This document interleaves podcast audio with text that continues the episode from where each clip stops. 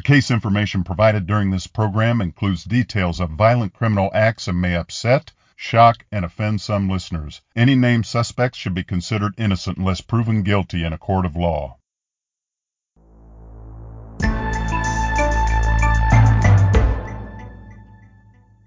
This episode is part one in a series focused on Midwest murders. The crimes covered in this multi episode podcast begin in the south side of Chicago with a crime scene that one veteran Chicago detective describes as extraordinary and something he has never seen before. How the multiple murders and crimes covered in this series link together is truly stunning. Half of the murders in this series are still unsolved. It would be hard to imagine that any of the victims in these crimes could have guessed that their lives were going to change so quickly or that they would somehow end up associated with each other, some linked by the killer and some linked by the victim. This is True Crime Takedown, and I am your host, Troy Daniels.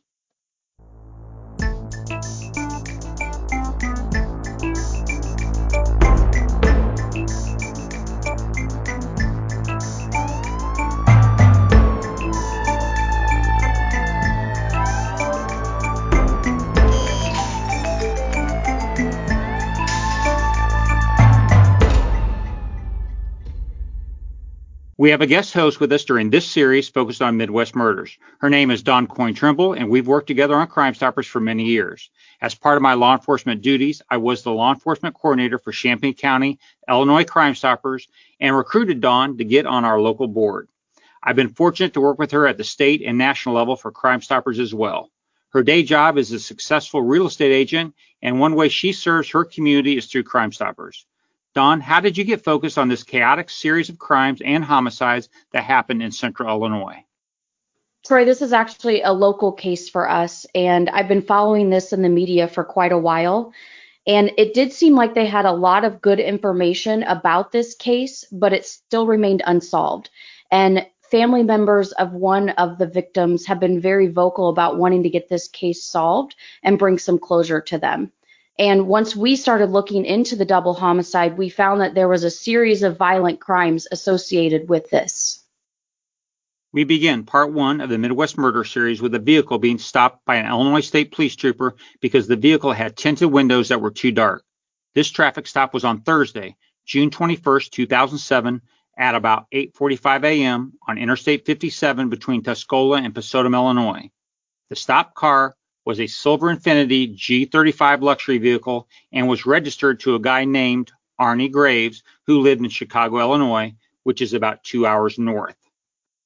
For our listeners, I 57 is mostly a north south interstate in Illinois, and it's a primary route for people to travel back and forth from Chicago to central to southern Illinois.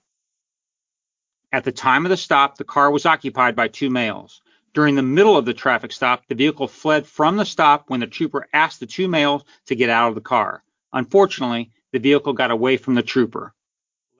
Later that day, after the two occupants committed numerous felonies, including home invasion and the shooting of a police officer, the two males were involved in a high speed chase with officers about 10 miles south of the original traffic stop. The vehicle they were in crashed at Arcola, Illinois, with one of the males immediately taken into custody and the other male fleeing into a bank and taking numerous hostages. Officers discovered that neither of the two males that were in the silver Infiniti that the original trooper tried to stop was Arnie Graves, the registered owner of the vehicle. So Illinois State Police contacted troopers from the Northern District at this point and asked them to go to the address where the vehicle was registered on the west side of Chicago. Their goal was to find out if Arnie was okay and why these two suspects had his vehicle about two hours south of Chicago. When the Illinois State Troopers went to that address, they found it was the home of the parents of Arnie Graves. Illinois State Police Troopers were directed by family members over to Arnie Graves' address at 4101 South Michigan. Arnie Graves lived on the third floor of the building. The condo was locked and an officer had to crawl through the window to open the door. Once inside the condo, officers found Arnie Graves lying dead on his bedroom floor. Arnie was naked and had clearly been murdered. Officers sealed the crime scene and called for detectives. Chicago Police Detective Timothy Nolan was an investigator on this case, and Dawn and I were able to talk with him. Detective Nolan is now retired, but spent 30 years at the Chicago Police Department, with many of them in the detective division. Detective Nolan has a ton of investigative experience, doesn't he, Dawn? Absolutely, Troy. Detective Nolan started as a Chicago police officer in 1986, and he was assigned to the south side of Chicago, which is known for its significant gang crime. So during his career, he was a member of the Chicago Police Department Gang Crimes Unit, rifleman on the hostage barricade terrorist team. He was promoted to detective in 1996, where he was assigned to Area 1 Violent Crimes. And here he investigated all violent crimes, but primarily homicides. He was certified as a fire investigator and worked in the bomb and arson section. And certainly, this is a cop who had seen just about everything in his 30 year career. So we asked Detective Nolan when he was first aware of the case involving the murder of Arnie Graves. I got up that morning. I was working the afternoons the previous night, that Wednesday, and I got up that morning and turned on WGN, which was a local news here, and they were leading in the story of what was going on down south. In fact, they had already had video footage of a standoff. They had reported that there was a high speed chase down south and that there was a standoff down in a, a bank down in Arcola. And I didn't really think anything of it. So when I went to work, uh, four o'clock that afternoon, after um, working in the office and going to dinner, I received a call at about 8:30 that evening of uh, a person dead over at 4101 South Michigan. When Detective Nolan arrived at the murder scene with two rookie detectives, he found that the homicide occurred inside a condo on the third floor of a building that was quite nice. It had been remodeled, or in other words, it was a gentrified building. My partner was off that day, so I actually had two brand new detectives with me. When we got there, the address of occurrence was 4101 South Michigan which was in the second district. But the second district was getting gentrified. All the projects at that time had been leveled. The building was very nice looking. You can stand in the middle of the street and look straight north and see downtown from there. And that's how I basically got the job. They called and said that uh, there was a person up on the third floor in a condo that was dead. The sergeant had approached me and said, Did you see all that stuff that jumped off downstate? With the high speed chase and the, the bank takeover. And I said, Yeah, I did. I saw it on the news this morning. He had said, Well, those offenders from that incident uh, were in a car, and that car came back to the person that lives up on the third floor at 4101 South Michigan. His name's Arnie Graves, but Arnie Graves wasn't downstate and he wasn't in custody. So they had said that the state police down south around Champaign had called the Northern District of Illinois State Police and asked them to check on uh, the well being. So when they ran the plate, it came back to an address on the west side. And when they went there, actually, it was the home of Archie Graves and his daughter, Angela. The address that the registration on Arnie's car came back to was actually his dad, Archie's house. So the troopers talked to Arnie's family and asked them about Arnie's car. They said they told the, the family why they were there, that Arnie's car was down south, and had they spoken with Arnie? Well, they hadn't. They tried to call, and when they didn't call, his sister, Angelique, her son, who was a teenager, and the Northern District Illinois State Police went over to 4101 South Michigan to do a well-being check. At that time, once they got into the building, it had a courtyard much like an embassy suite. So once they got up onto the the landing, they they knocked on the door and there was no answer. So um, actually, there was a window that was unlocked, and Angelique's son saw his uncle on the floor, unresponsive. And that's when they called the Chicago police. After Detective Nolan arrived at the scene, one of the first things he learned was that Chicago police officers were called to that very building in the early morning hours on a report that someone heard gunshots. So, on the same day that the two suspects were stopped in Arnie's car in central Illinois, someone heard gunshots early that same morning in Arnie's building what had happened was when I pulled up, the sergeant came and said that they had actually been there before the previous night, or actually it would be the early morning of that same day. It was now 8:30 on Thursday, but they actually said that they were at that address at about 1:30 a.m. and they said they responded to a shots fired call. He said a, a second district squad car went over there. They couldn't get into the building, so you know they did the typical police routine of pushing every doorbell in there until somebody buzzed them in, and somebody buzzed them in. They searched the entire courtyard. Um, they went up on all three floors. Um, they asked for a call back to the caller that had made the call, and uh, they weren't picking up. It was an out-of-state cell phone from Pennsylvania or Ohio, I believe, but they never they never picked up. So once the officers secured the uh, the courtyard and didn't see anything, they just left and coded it out 19 Paul, no service necessary. So when they called us at 8:30, the police were already in the the uh, the condo building in the courtyard itself. They had opened the front door for us. I believe that um, the family, um, Angelique or her son, had opened the door and kept it open for the Chicago police when the initial squad car arrived. So by the time we got there, there were there were several squad cars there. The family was there, although I didn't see them, and the door was unlocked. So when we walked up to the apartment, I could tell that, or the condo rather, the first door required to be buzzed in or a key. Then there was a foyer with another door that didn't require a key. And then as we walked in, there was two small elevators and a staircase off to the left. So we decided to take the staircase off to see if there was anything in there and just get a basically lay of the land. I had never been in the building before, even as a patrolman, and I was in I was in that district for 10 or 11 years, and I couldn't even recall that building, so I wasn't sure whether it was just a gentrified building or brand new. Anyways, when we got up to the third floor, I could hear the radios cracking, and when we finally got into the the courtyard of the building, I could see that a sergeant and two patrolmen were standing at a door outside of, um, I believe it was 310 or 301.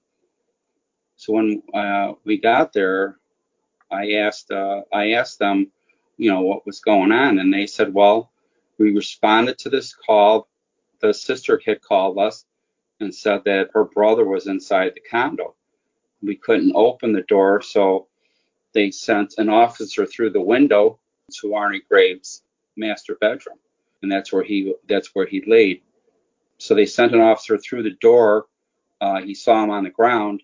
He pulled his gun, and then he just went right around the corner and undid the front door. So his partner and the sergeant could come through and sweep the condo to make sure that it was empty.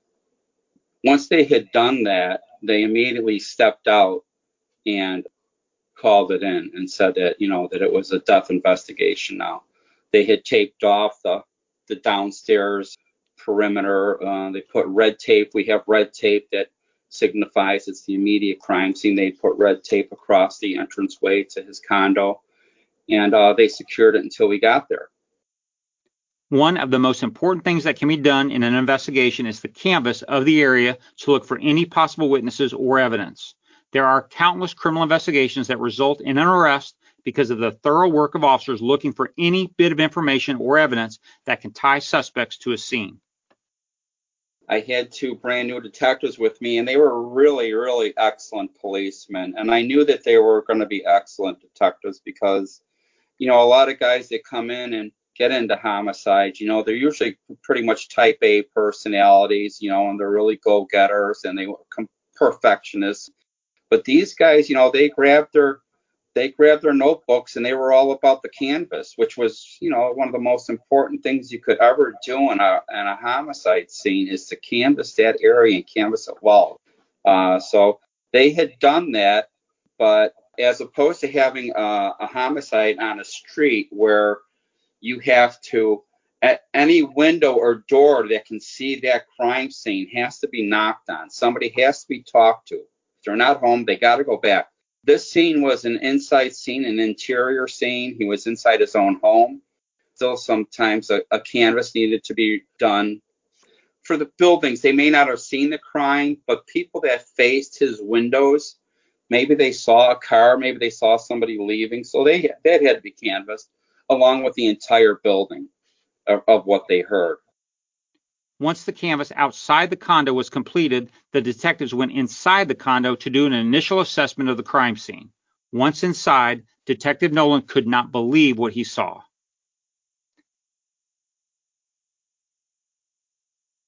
In all the years of being a Chicago police officer, Detective Nolan had never witnessed a crime scene like this.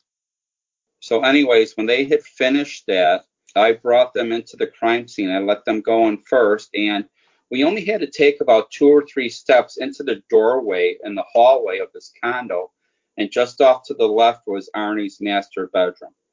And as soon as I had uh, looked in there, I saw that Arnie was on the floor completely naked.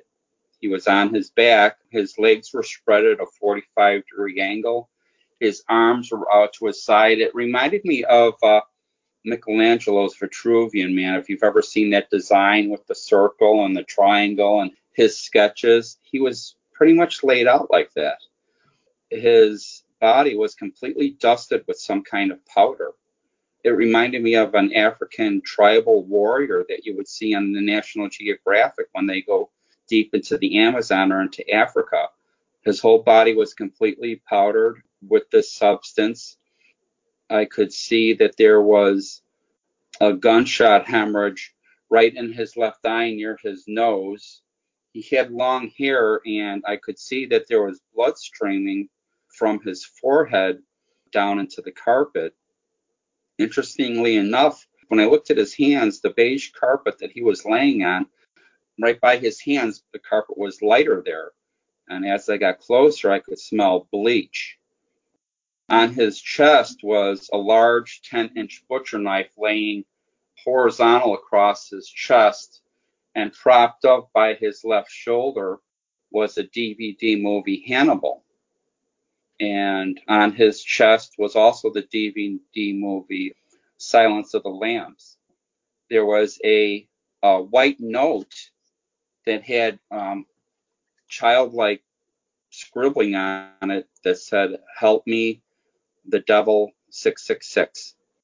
There was also a post-it note that was stuck on the uh, the white note that didn't say anything.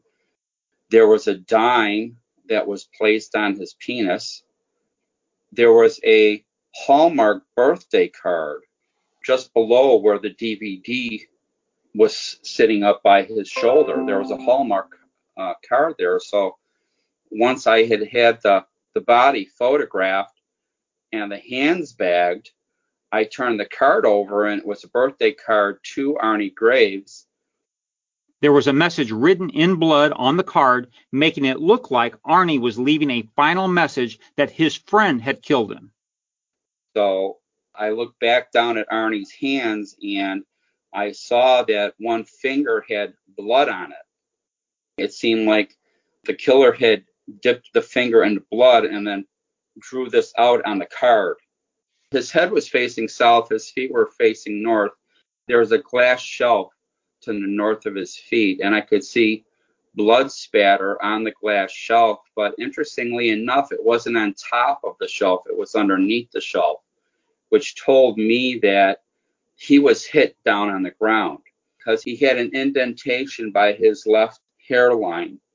I think he was hit there, but there was also a stab wound in his left clavicle. Now, there wasn't much blood in there.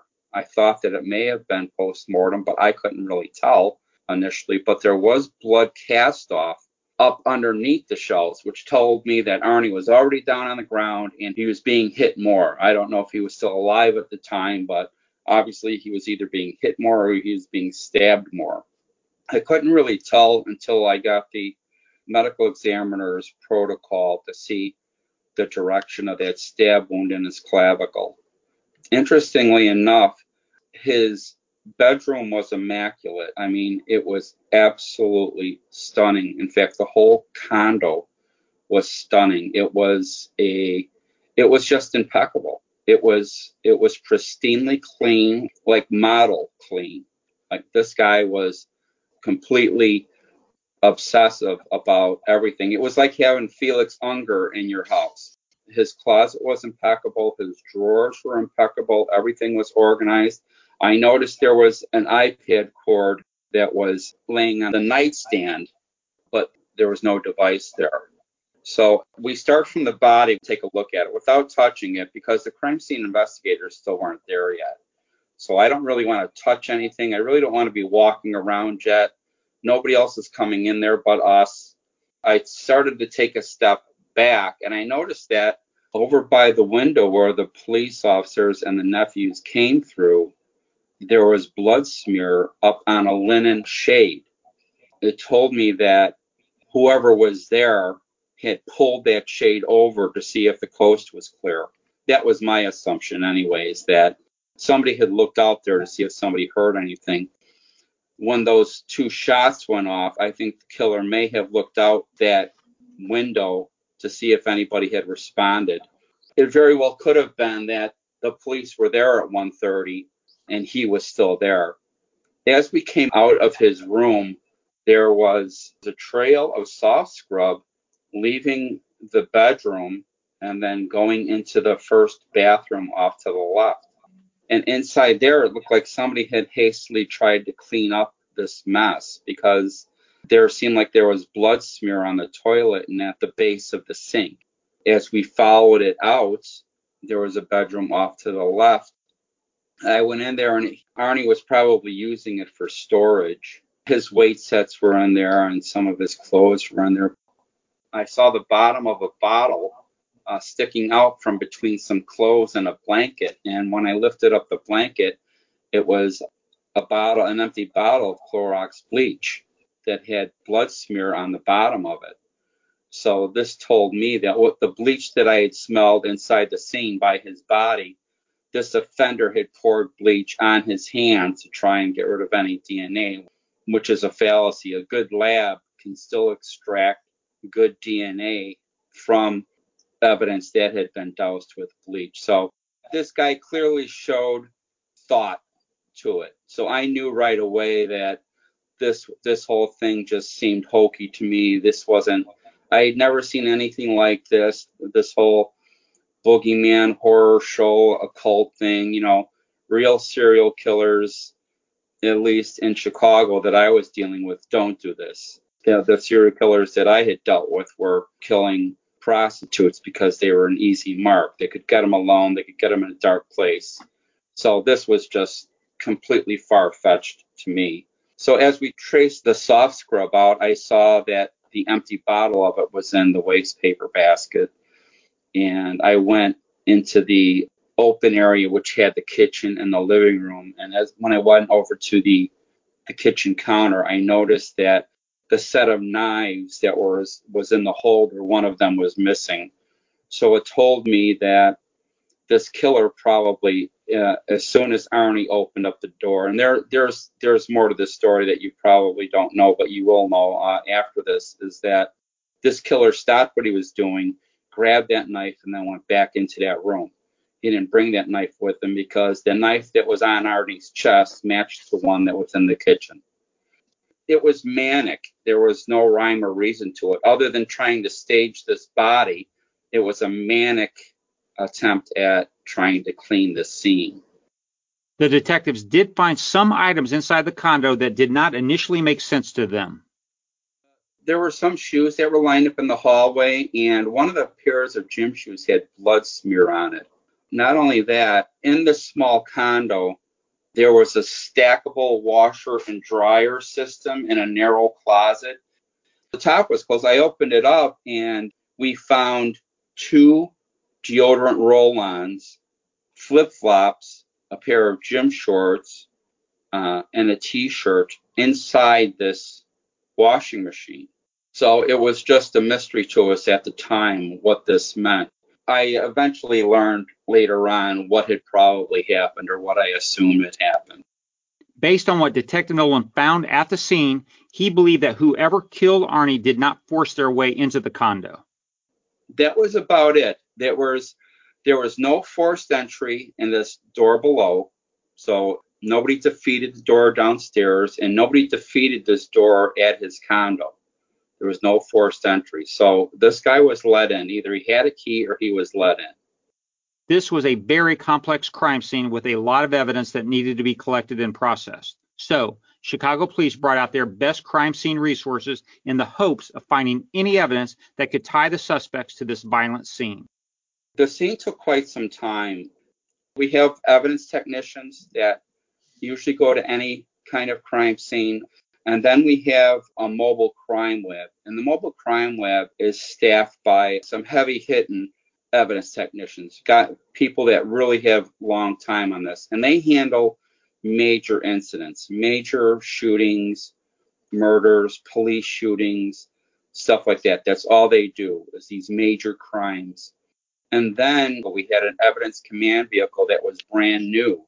So it was up to the sergeant of the evidence technicians to whether he would send out the mobile crime lab or not or he would send out the big vans, the big command vans that you see like the FBI use. Well, we had one of those now. So this sergeant had decided to bring out the mobile command van that had about six forensic investigators and himself. So they went in there with, you know, uh, overalls on and hair netted and I walked them through. I told them what I wanted, what I needed, and they did that. While working this scene, Detective Nolan was notified by the Illinois State Police that the two males that had Arnie's car down in central Illinois were William B. Thompson, age 26, and Yusuf Kareem Brown, age 23.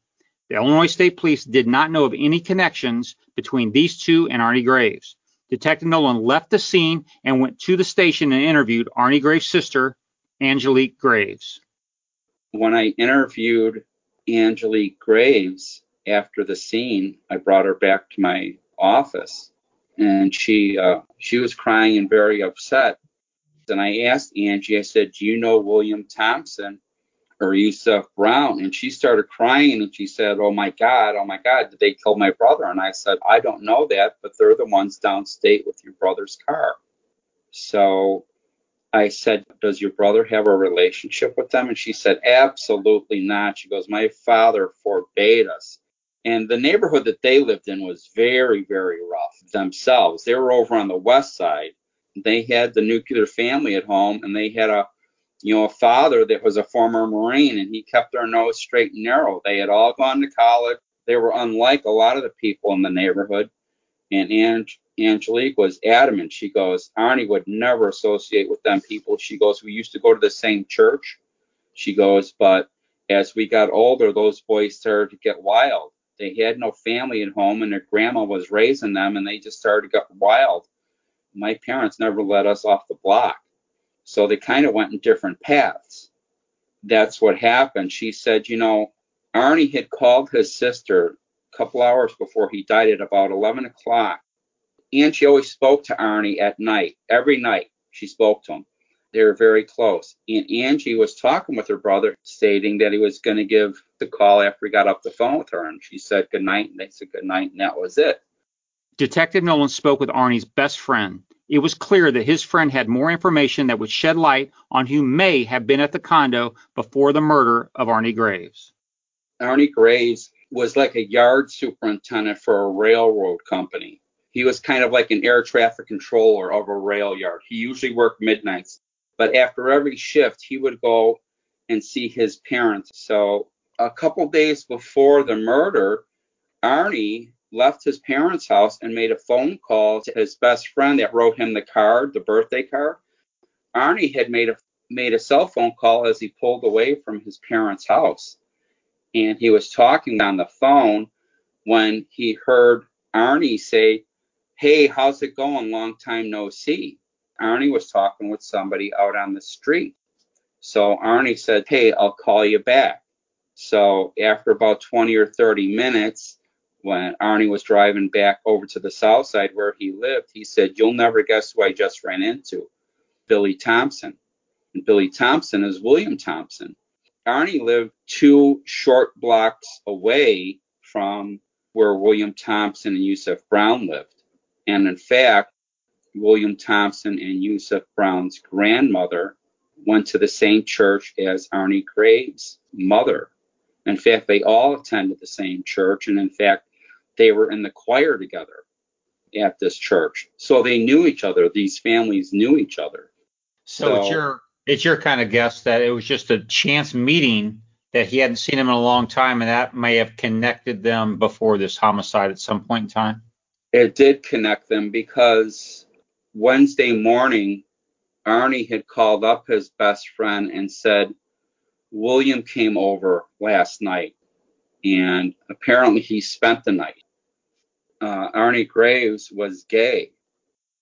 Arnie Graves basically told his best friend that they had had relations that Tuesday night. Arnie says Billy looked so cute. He had left his clothes and then put on my t-shirt and shorts, and he left his gym shoes and uh, wore my flip flops. He looked like he was going to the beach. He goes, but before he left, he said something weird, and I didn't quite understand it. He said that was the first and last time that will ever happen. Arnie didn't really think anything of it, but it sounded very foreboding.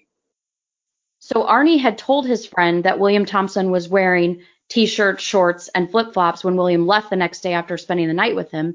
And if you remember, detectives found a t-shirt, pair of shorts, and flip-flops in the washer at Arnie's condo when they were processing the murder scene. Exactly. Arnie's friend also specifically told Detective Nolan about a conversation that he had with Arnie on the late night, early morning just before Arnie was murdered.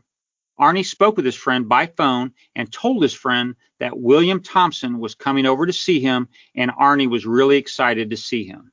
Detective Nolan stressed that since there was no forced entry, he assumes the suspect was let into the condo or had a key.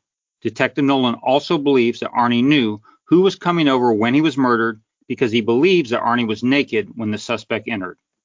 There was a shower cap on the floor of the bathroom.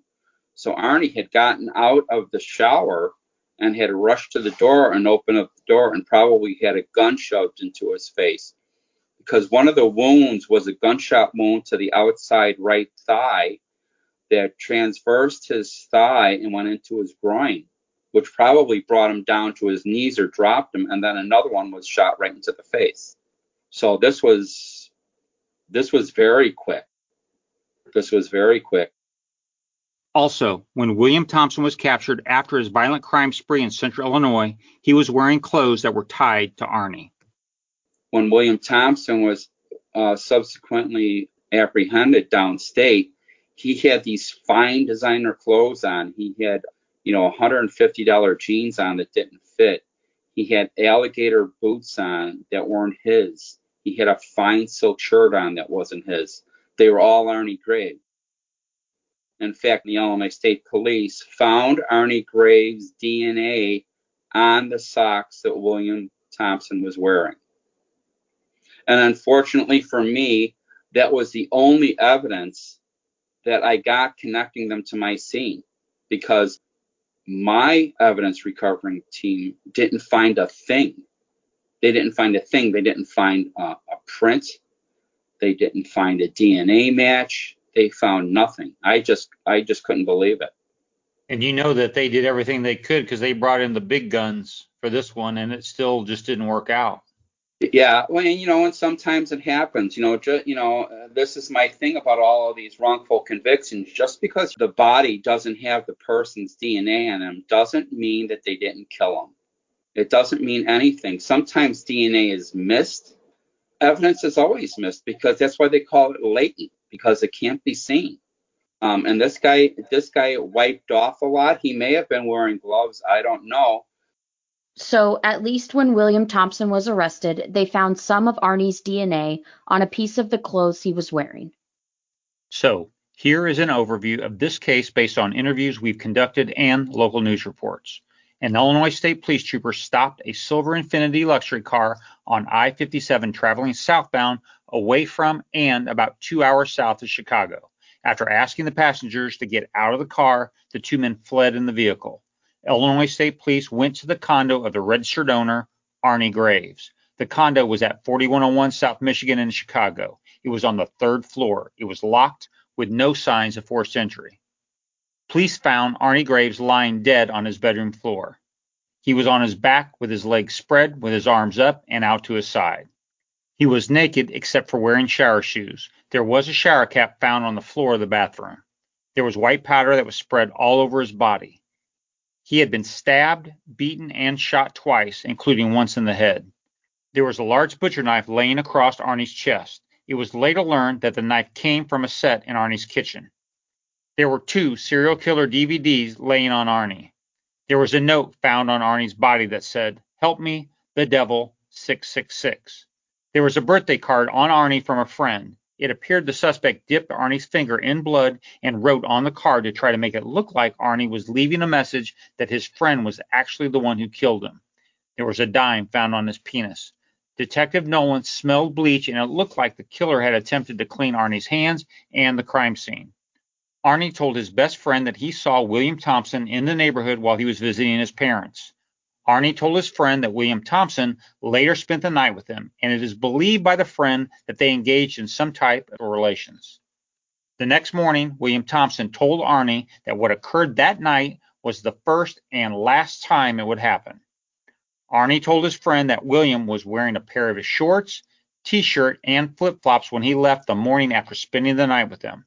A pair of shorts, t-shirt, and flip-flops were found by police in a closed washing machine in Arnie's condo during a search of the crime scene. Arnie spoke to his friend by phone on the night Arnie was murdered and told him that he was excited because William Thompson was coming over to see him again. That is the last time known that anyone ever heard from Arnie. Chicago police responded to the building where Arnie lived on a report of gunshots at about 1:30 a.m. on the same day that Arnie's body was discovered. Chicago police did not locate anything suspicious while at the building, so they left at that time. The Chicago police crime scene technicians did not find any evidence tying William Thompson or his brother Yusuf Brown to the scene of Arnie's murder. William Thompson and Yusuf Brown were arrested in central Illinois after committing numerous violent crimes, and Arnie's vehicle was left at the scene of one of those crimes. William Thompson was wearing clothes that belonged to Arnie when he was arrested. The crime lab tied DNA from blood found on one of the socks that William was wearing to Arnie Graves.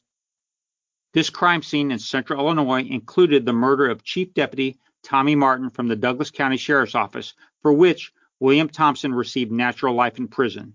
Yusuf Brown received 60 years for his role in other violent crimes that occurred during this crime spree. However, how the murder case of Arnie Graves concluded was extremely disappointing to Detective Nolan and the family of Arnie Graves. No one has ever been charged with Arnie's homicide. William Thompson, from what I read in the articles, William Thompson gave some half-assed excuse that he had a bad time that day because of his father's death. And that's just absolute nonsense. This guy was fried on PCP. He admitted that he was on PCP.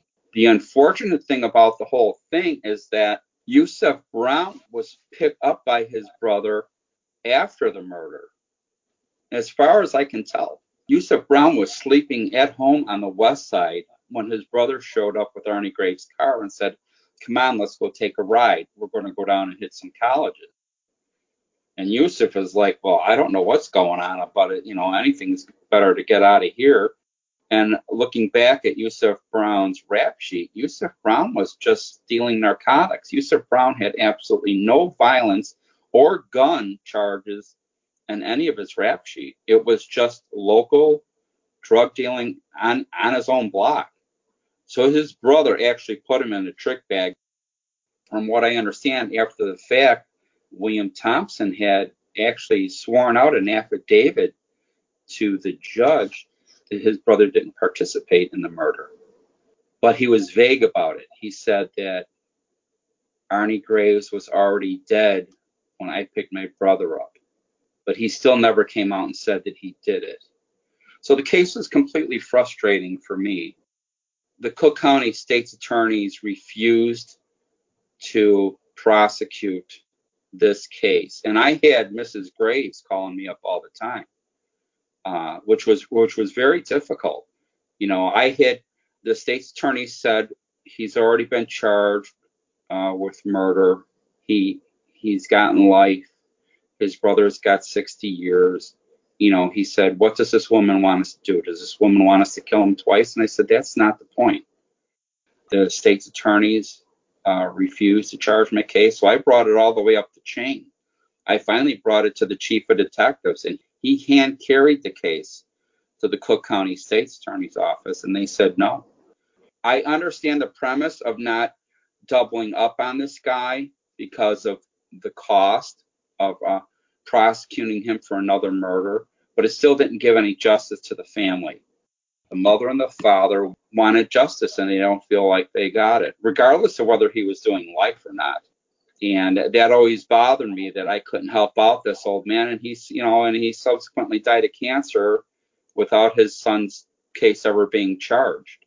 I mean, ultimately, in, in the long run, you know, they're both still in custody, but I absolutely get it.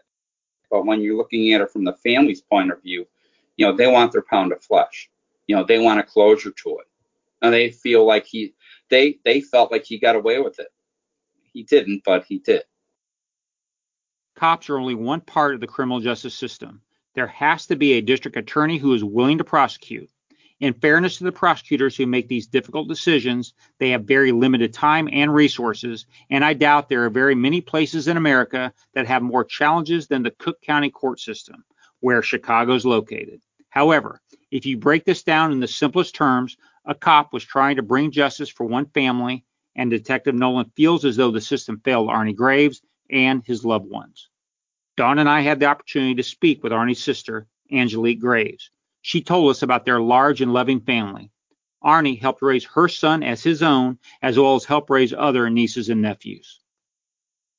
It was six of us. My mom and father had six kids. He was the fourth, and we was a Christian family. Um, we went to church every Sunday. He was a hardworking young man. He, he started working at age 14 um, he worked back and forth with my aunt. When he turned 16, he worked for um, the state and then UIC. And then from UIC, he got a job at the railroad. So he was a very homebound, um, great person because he helped brought up um, one of my sons, which was my biological son, as his own. He treated him as his own child along as his nephew. And then we raised a couple of my nieces and nephews along the way. So he was a great man. Arnie was very close with his mom and dad, and Angelique and Arnie were really tight and spoke multiple times a day. Angelique considered Arnie to be her best friend, and she was very proud of the man he was. He always came back home. You know, he moved out. He always came home every day and helped out with chores for my mom and my dad. We spoke every day, just about every other hour, if I wasn't at work or if he wasn't at work. And that was my best friend. He had a great heart. He smiled a lot. He dressed for success every day. He spoke very high in authority to people. He would have gave you his shirt off his back to help you out. We used to feed the needy. We used to give out book bags every year.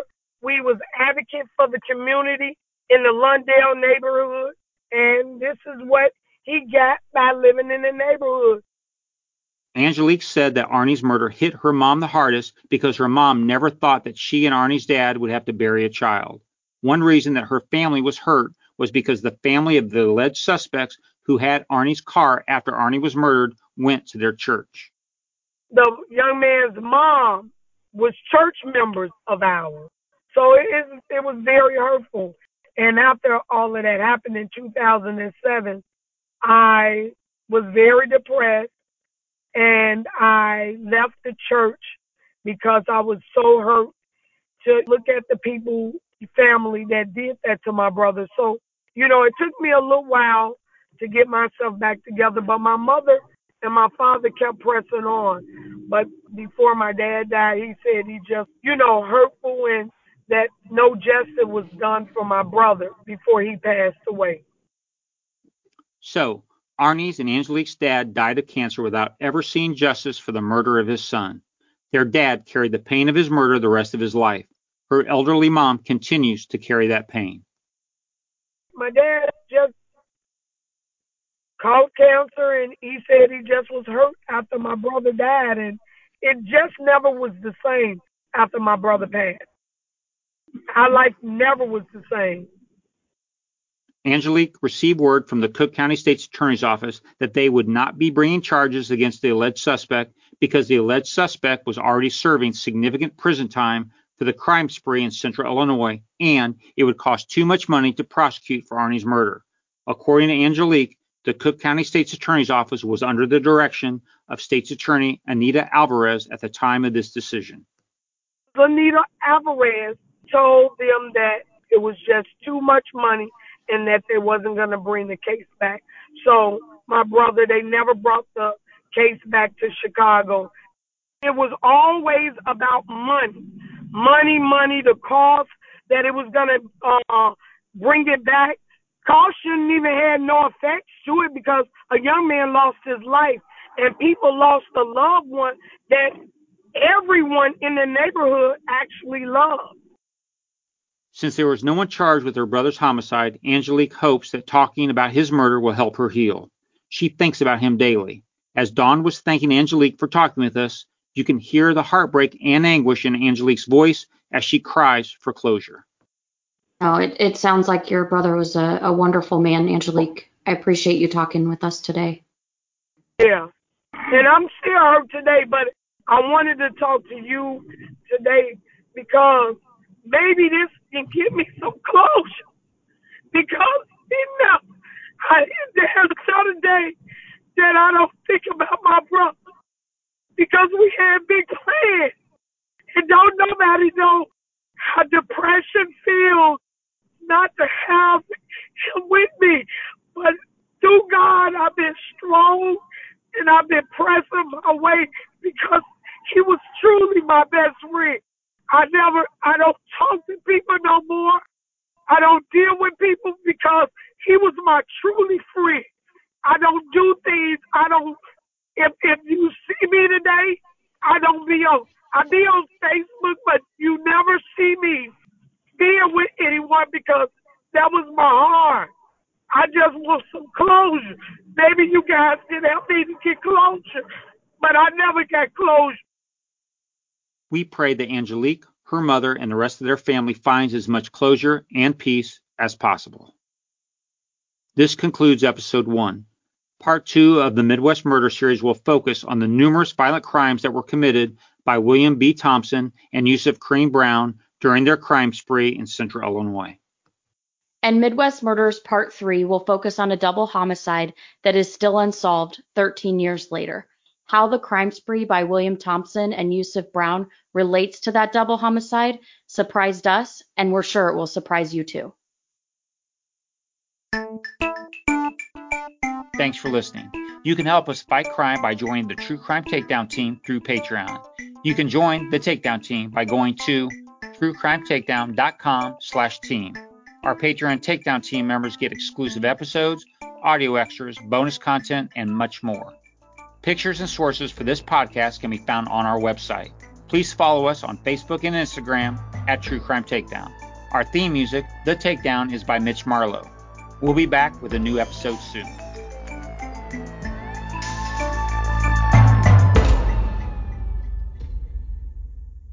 True Crime Takedown is a production of Crime Fighters Media.